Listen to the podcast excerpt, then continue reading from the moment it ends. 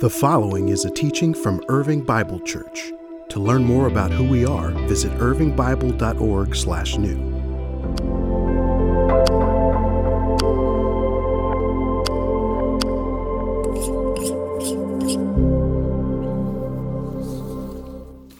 Good morning, church. How you doing? Good. Glad to be here. My name's Jared. If we haven't had the joy of meeting yet, I serve here as our discipleship and men's pastor. Mission Impossible 7 hit theaters across the country this week. Did anybody have a chance to see it yet? Mission Impossible 7. Yeah, Tom Cruise is still making movies, y'all. Still making Mission Impossible movies. He's 62, going at it. Uh, Mission Impossible 8 comes out next year. Uh, he, who knows? Maybe there's a 9 and 10. Maybe he's going to go until he's 80. Who knows? I don't know. Tom Cruise has got it going on. I got to see the movie. It was good. Uh, we saw it Friday night to celebrate uh, my wife's birthday. But the first movie, Mission Impossible 1, was released when I was just a kid, 1996. I remember wanting to be a secret IMF agent like Ethan Hunt, which at one point ended up with me accidentally breaking a window uh, to complete my mission. Sorry, mom.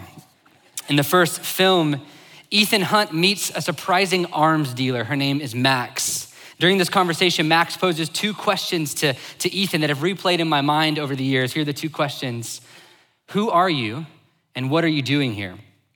I wanted to show a clip, but in lieu of that, I think I'd just you know, harness my inner Max accent because her delivery, her oratory emphasis in this moment is why it stood out to me. She said this Who are you, and what are you doing here? And it just struck me as a kid. I was like, what a question. It's such a potent, relevant question. It was then and it was now.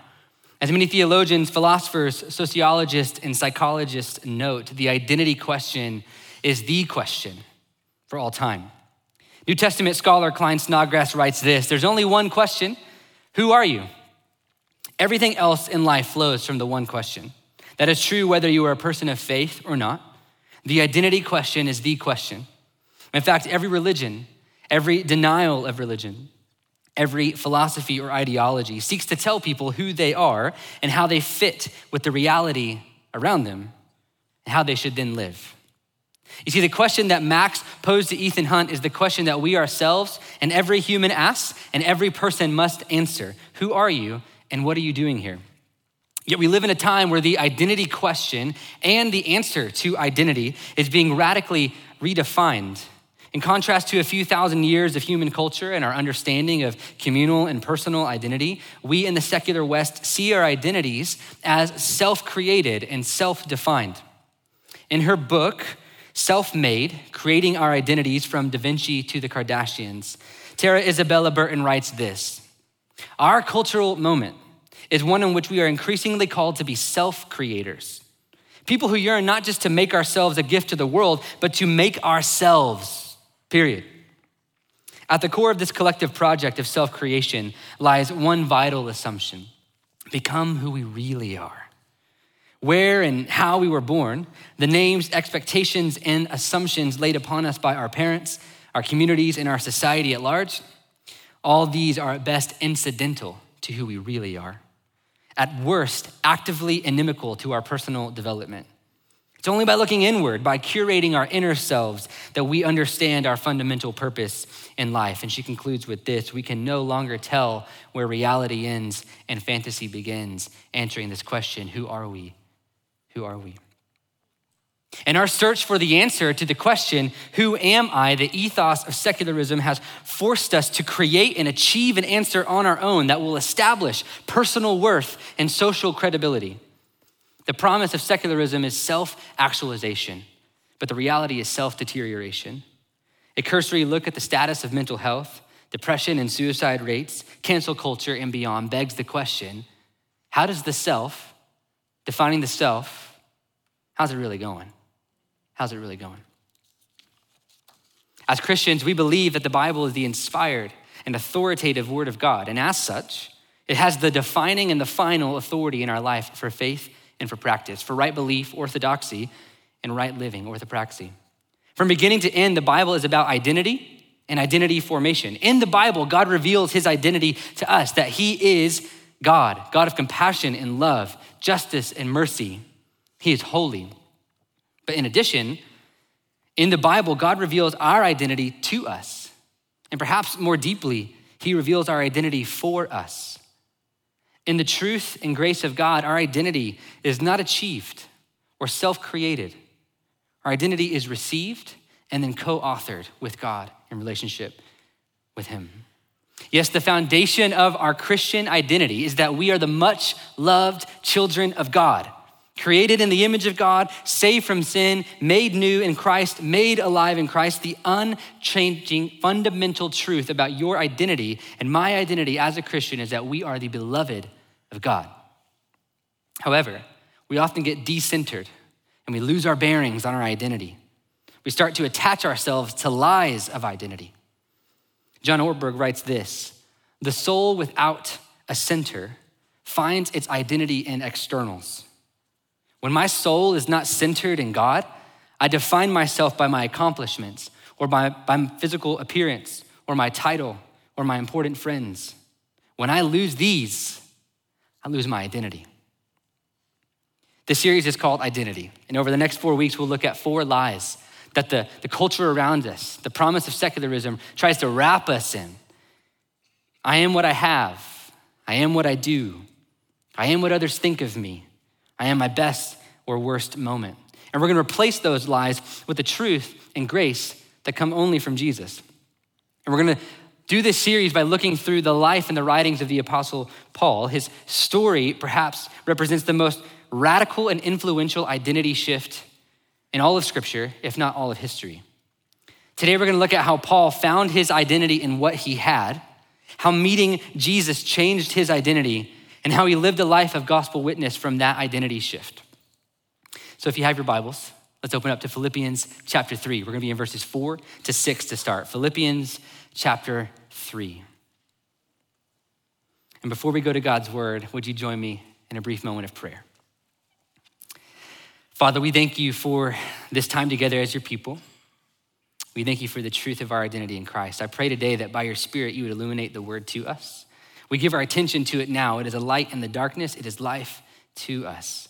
And so, Lord, as an act of worship, we turn to your holy, inspired, authoritative word because it speaks directly to our life um, Lord, and we receive your gift of, of love, your gift of mercy and identity today. In Jesus' name, amen. Philippians is a letter that Paul wrote to the church in Philippi. It was a Roman colony. It was a letter that Paul was writing of spiritual friendship. He really loved this church. There was partnership, mutual partnership in the gospel in the early movement of the church that the Philippians supported Paul financially in his missionary journeys and his church planting efforts. But this is also a letter not just of friendship, but of, of exhortation. Paul is writing them to exhort them to continue in the gospel, to rejoice. This is a refrain that you hear over and over in Philippians, to rejoice in the, the opposition and the suffering that they were experiencing, because this suffering was a marker of them being in Christ, of truly witnessing to the lordship of Jesus. Paul wrote to call them to rejoice in this participation, and he also wrote to call them to continue to follow in the cruciform or cross shaped way of Jesus. He encouraged them to live bold witnesses, as bold witnesses to the lordship of Jesus. During this time, though, uh, in, in Philippi, there were many devout Jews, messianic Jews, who were willing to accept Jesus as the Messiah. But they wanted to hold on to forms of Judaism. And so, Gentiles, non Jews, coming into the faith, wanting to follow Jesus, they were saying, if you want to be a Christian, you first have to become a Jew. You have to follow the Torah. You have to complete the law. And most notably, you have to get circumcised. Sorry, dudes. So, they believed that the Gentiles had to become Jews before becoming Christians. And Paul is writing against this and saying, hey, this is not our foundation of salvation, righteousness, or belonging with God. We don't have to follow the Torah anymore because Christ has fulfilled the Torah, and now we follow Christ. We follow Christ. And so he's writing to the church in Philippi this word of exhortation. I want to turn to Philippians 3 4 to 6 because this is a moment of autobiographical writing. It's where we get a, a glimpse into how Paul thought of himself, his identity. Often, when we read this verse in, in church, we'll read it all the way through to where he kind of rejects or denies this former way of thinking about himself. I don't want to do that yet. I want to sit here and, and kind of reflect on how Paul saw himself and how his identity informed his actions, his decisions, and his behavior. So, Philippians 3 4 to 6 says this if someone else thinks that they have reasons to put confidence in the flesh or confidence in what they do to secure their belonging with God, their righteousness and salvation, Paul says this I have more. Circumcised on the eighth day of the people of Israel, of the tribe of Benjamin, a Hebrew of Hebrews, in regard to the law of Pharisee, as for zeal, persecuting the church, as for righteousness based on the law, faultless. This is how Paul saw himself. This was his self conception, this was his identity. He took identity in what he had, he had the right birthright. He took his identity in what he had. He had the right uh, um, following of the law. Paul's identity was in his ritual. It was in his ethnicity as a Hebrew. It was in his rank. It was in his tradition, his rule keeping, his zeal, his obedience to the law, all these things that he had and he could point to and say, This is why I have secured belonging and righteousness to God. I am keeping the Torah and I am maintaining the purity of the people of God. Paul's identity was wrapped up in these things. And he's saying, If you have confidence in the flesh, I have more confidence based on these things that I have. I have. Paul's identity was in what he had. And as a Pharisee, this is actually a really good thing for him because he was, he was at a heart level committed to the restoration of Israel by glorifying God, to the keeping of Torah so that Israel would be restored, that God's glory would cover the earth, would fill the earth, that God would, would restore his people through his covenant that he promised. And so, as a good Pharisee, Paul is focused on promoting the Torah and purifying the people of Israel, which means this Gentiles don't get to come into the people of God. You don't belong here unless you become a Jew, unless you practice Torah. You can't be saved by Jesus. So Paul's refuting this heretical gospel. Paul is noting where he found his identity and what he had. But what you see is this, this Pharisee's mindset. My identity is in what I have. I need to promote the Torah and protect Israel from being defiled by Gentiles. You can't belong to Jesus because you're not following Torah. Contextually, Paul is saying, I have confidence in these things for my salvation, or I used to. And we'll see later how that changes. But principally, I'd like to expand that and just note that we do this all the time. We find our identity in the things that we have, what we have. I've got this degree. I have X amount of money. I have a lot of cool things. I have stuff our wealth, our finances, our education level, what I have. Or maybe we find our identity in what we don't have. I don't have that education level. I don't have that money. I don't have that stuff. We do this all the time. We find our identity in what we have. Here's a litmus test to kind of locate what's the thing that you perhaps are attached to uh, for your identity and what you have. Finish this sentence. Uh, I'll give it to you to think about. If I didn't have blank, then I wouldn't be I didn't have this, then I wouldn't, I wouldn't be fill in the blank. Or maybe flip it. If I just had that, then I would be. We don't often think of this at a conscious level. We kind of carry it around. It's the ethos, it's the water that we swim in in secularism, that I am what I have. You see, I didn't consciously think that I am at an identity level my car. But I can tell you that the car that I drive now messed with me for a bit, and here's why when we moved back to Texas from Denver, Colorado, I had in mind to get a four door black F 150. I wanted the truck. We're back in Texas, baby. You know what I ended up with?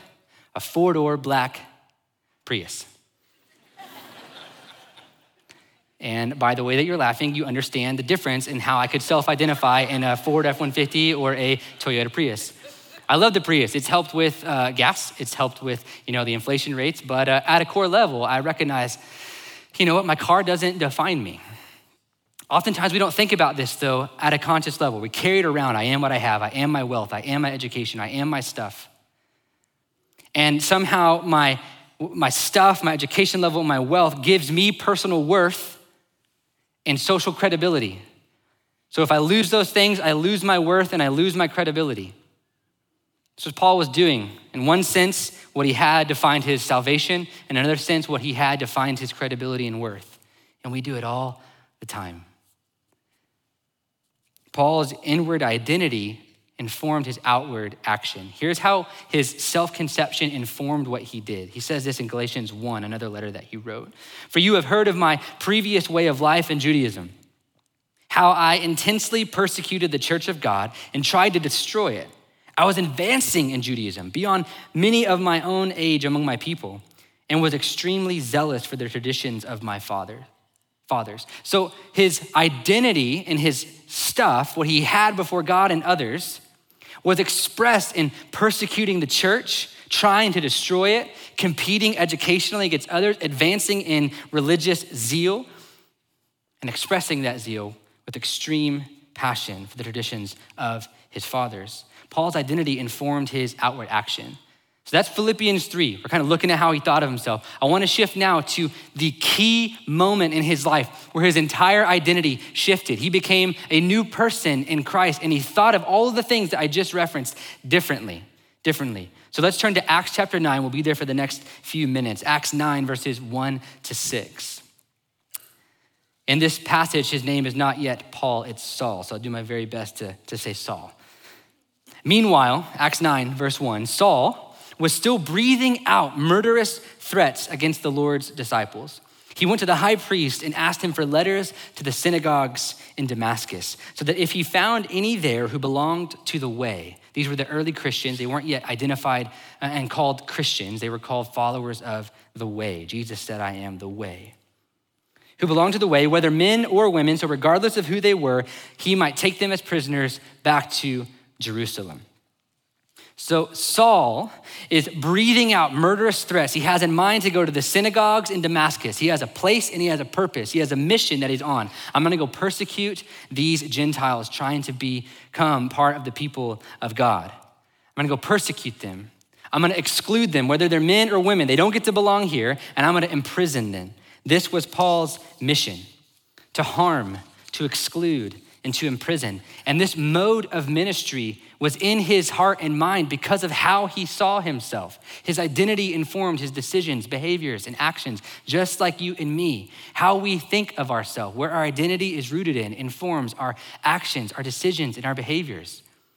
Oftentimes, if we root our identity in the stuff that we have, we take on a posture of control and identity management, and we end up harming others because you can't have my stuff. It's what defines me. Paul, in this moment, was seeking to harm, to exclude, and to imprison, all in the name of the God of Israel. But here in Acts 9, Saul encounters Jesus. Saul encounters Jesus, and everything changes. Let's read. As he neared Damascus on his journey, suddenly a light from heaven flashed around him. He fell to the ground and heard a voice saying to him, Saul, Saul, why do you persecute me? A light from heaven. Now, Saul, a Hebrew immersed in the Hebrew scriptures, someone who kept the Torah, someone whose imagination was shaped by the scriptures, a light from heaven. I can imagine how many things would trigger in his mind from this moment. Maybe like the creation narrative where God created the heavens and the earth and he said, Let there be light into the darkness or when the prophet Ezekiel fell before the light of God, or Daniel in his dream fell before the very presence of God, or where in Isaiah 9, the prophet says there's going to be a light, a Messiah light, who comes and shines in the darkness and brings salvation. Or maybe Jesus saying, I'm the light of the world. Or maybe he's remembering at Mount Sinai, all the way back in Exodus, where the light and the thunder and God's presence on the mountain spoke to Moses and spoke to the people, this light from heaven. And then a voice, a voice that speaks to him Saul, Saul, why do you persecute me? Anytime in the New Testament where there's two, two times repeated, Saul, Saul, or Martha, Martha, names that are repeated twice, it's to show the intensity and the compassion. Saul, Saul, why do you persecute me? Now, in this moment, spoiler alert, the voice is Jesus. He's talking to Saul, but Saul doesn't know it's Jesus yet. He's on the ground in holy reverence and awe, this light and this voice. Saul, Saul, why do you persecute me? And here's his response Who are you, Lord? Saul asked. This word Lord is kurios in Greek. At the very least, Paul knows that lordship means authority and superiority. He's bowing before a voice from a light. He says, Who are you, Lord? I am Jesus. In this moment, Saul meets Jesus. And I don't know if Jesus paused in between I am Jesus. But if he did, he might have given room for Saul to imagine all the more who he is encountering in this moment. In Exodus 3, when God speaks to Moses, go to Pharaoh to release my people from slavery, Moses says, Who am I? Who will I tell Pharaoh who you are? He says, Tell him, I am who I am. And I wonder if Jesus said, I am. And Paul waits, Saul waits in holy fear. I am now encountering the God of the universe, my creator and my maker, Yahweh himself. Dot, dot, dot. I am Jesus. And everything begins to spin for Saul in this moment. Everything begins to reform and recapitulate around this person, Jesus. If Jesus is the voice from the light, if Jesus is God, everything changes about my understanding of my faith as a faithful Jew and as my identity. Everything changes for Paul. I am Jesus, whom you are persecuting. He replied, Now get up and go into the city, and you'll be told what you must do. Get up and go, he says. Get up and go. Paul encounters, Saul encounters the truth of Jesus. I am Jesus. I am God. The God you thought you were honoring by persecuting Jesus, you're actually persecuting by dishonoring Jesus. I am Jesus. I am God. That is truth. And you'd expect Jesus to maybe come down hard on Saul. Hey, man, I'm Jesus. I'm going to shut this whole persecute my early church thing down. You're dunzo, Saul. And he's not. The truth of Jesus is met with the grace of Jesus because this is what Jesus came to do. He came to give us the fullness of God's truth and God's grace. Where you might expect Jesus to stop Paul, Jesus actually, in his love, sends him get up and go. I am Jesus, get up and go. Truth and grace. Real encounter with the truth and the grace of Jesus totally transforms our identity. It can't not. Real encounter with the truth and the grace of Jesus totally changes your identity. And it did this for Saul. Tim Gombis professor says this in his book, Power and Weakness. That encounter shattered and recreated everything about Paul, transforming his theology, reconfiguring his life, and radically reshaping his mode of ministry. He turned from a quest for power and prestige toward a new pursuit of conformity to the cross of Christ. This cruciform approach affected his self understanding and consideration of his mission. It affected his identity and his purpose. My identity has changed because I have met Jesus. We see this in the way that Saul responds. Acts 9 goes on in verse 19 and 22 says this Saul now was with the disciples in Damascus for some time. Immediately, he began proclaiming Jesus in the synagogues. He is the Son of God, confounding the Jews who lived in Damascus by proving that Jesus is the Messiah. So, Saul is going to the synagogues in Damascus. He's gonna persecute, he's gonna exclude, he's going to imprison. And then Saul encounters the crucified and risen Lord Jesus Christ. His identity changes in this moment, and now his mission changes. He goes to the synagogues in Damascus, and instead of persecuting, instead of excluding, and instead of imprisoning, Paul preaches grace and truth. He preaches Jesus. He includes the Gentiles that he was trying to exclude. He includes them as Gentiles because they're seeking to submit their lives and their identity to the lordship of Jesus. He preaches, he includes, and then he liberates. He's no longer seeking to, to lock them up, he's seeking to set them out on mission. Everything changes for Saul his identity and his mission. The love of Jesus now defines Saul.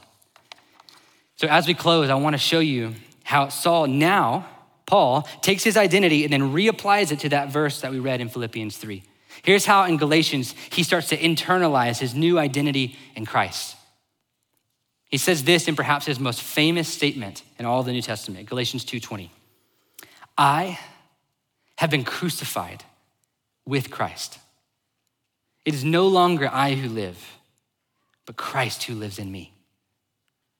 In the life I now live, in the flesh, in the body, I live by faith in the Son of God who loved me and gave himself for me.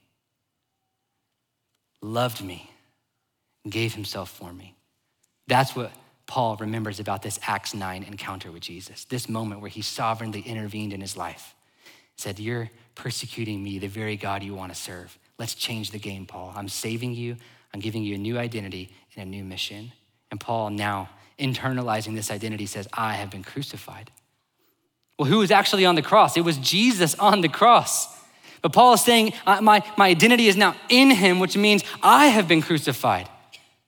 Paul, defined by Paul, Paul finding his identity in his stuff and what he had to give him righteousness and, and a sense of belonging and salvation before God. Paul, who was trying to find identity in what he had to give him a sense of personal worth and social credibility, he's saying that Paul was crucified. None of those things define my relationship with God or define my worth and credibility with others. I have died. And as I no longer live, Christ, Christ lives in me. The life I now live, I live by faith in Him. Christ is living His life in and through me. That's what it means to be a Christian. We, if we're followers of Jesus, we have been crucified with Christ. It is no longer we who live, but Christ who lives in us. The self defining self, the self creators that our culture and secularism says to be, we no longer have to be. We're not bound up in that dream. We're set free from the way of the world. And here's how Paul says it in Galatians 6 May I never boast except in the cross of Christ, through which the world has been crucified to me, and I to the world. Neither circumcision nor uncircumcision means anything. What counts is the new creation. Paul says this I've been crucified, but not only that, the world has been crucified, but not only that, I have been crucified to the world. The old way of doing things is dead and gone. The new way, the new ministry, the new mode and Christ is alive and well because Jesus is the crucified, risen Lord, and that's my identity. It's in Him, not in what I have. Not in what I have.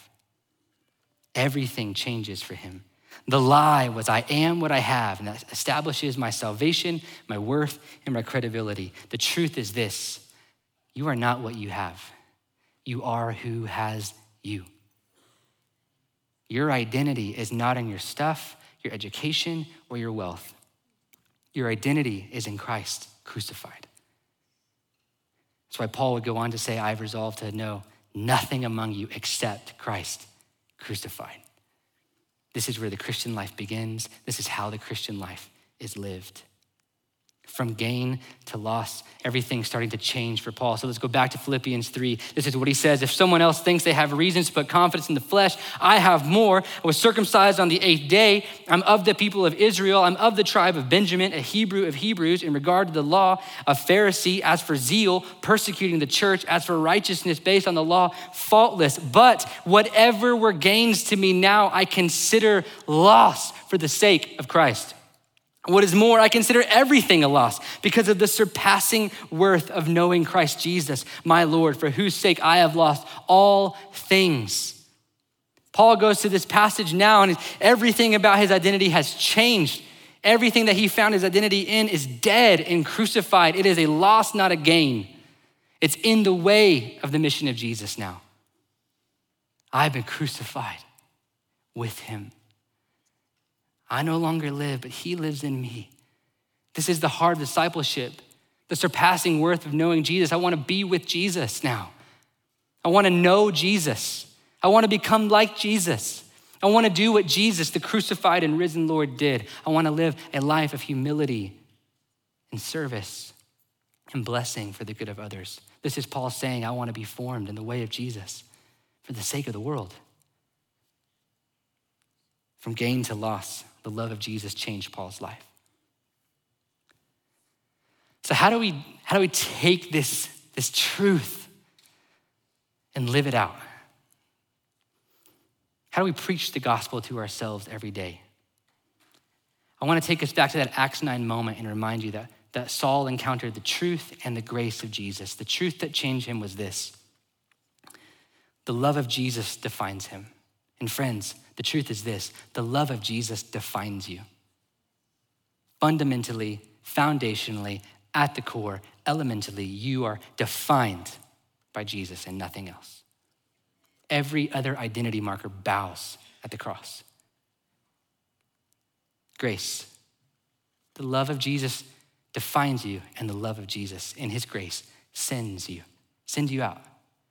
Where Paul thought his mission was done, Jesus says, Get up and go. Get up and go. And so I want to offer a prayer that we can pray together as we close as a church. It's a simple one sentence prayer.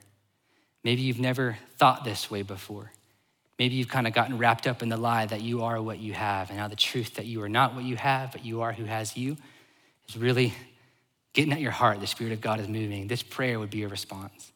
If you would join me, the prayer will be on the screen. We'll pray it together. It says this God, thank you that we are not what we have. We are yours. We are loved, and we have everything we need. I want to encourage you, whatever it is you have time, money, education, stuff whatever you have, now that it doesn't define you, you've been crucified with Christ, and He lives in and through you, use what you have for the glory of God. Use what you have for the kingdom. What you have isn't necessarily inherently bad, it's just not your identity.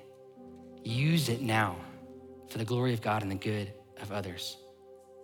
That's what Paul did. He said in Philippians 3:12, I press on to take hold of that for which Christ Jesus took hold of me, to possess what Christ Jesus did in possessing me, taking me, holding me. He has you. That's your identity.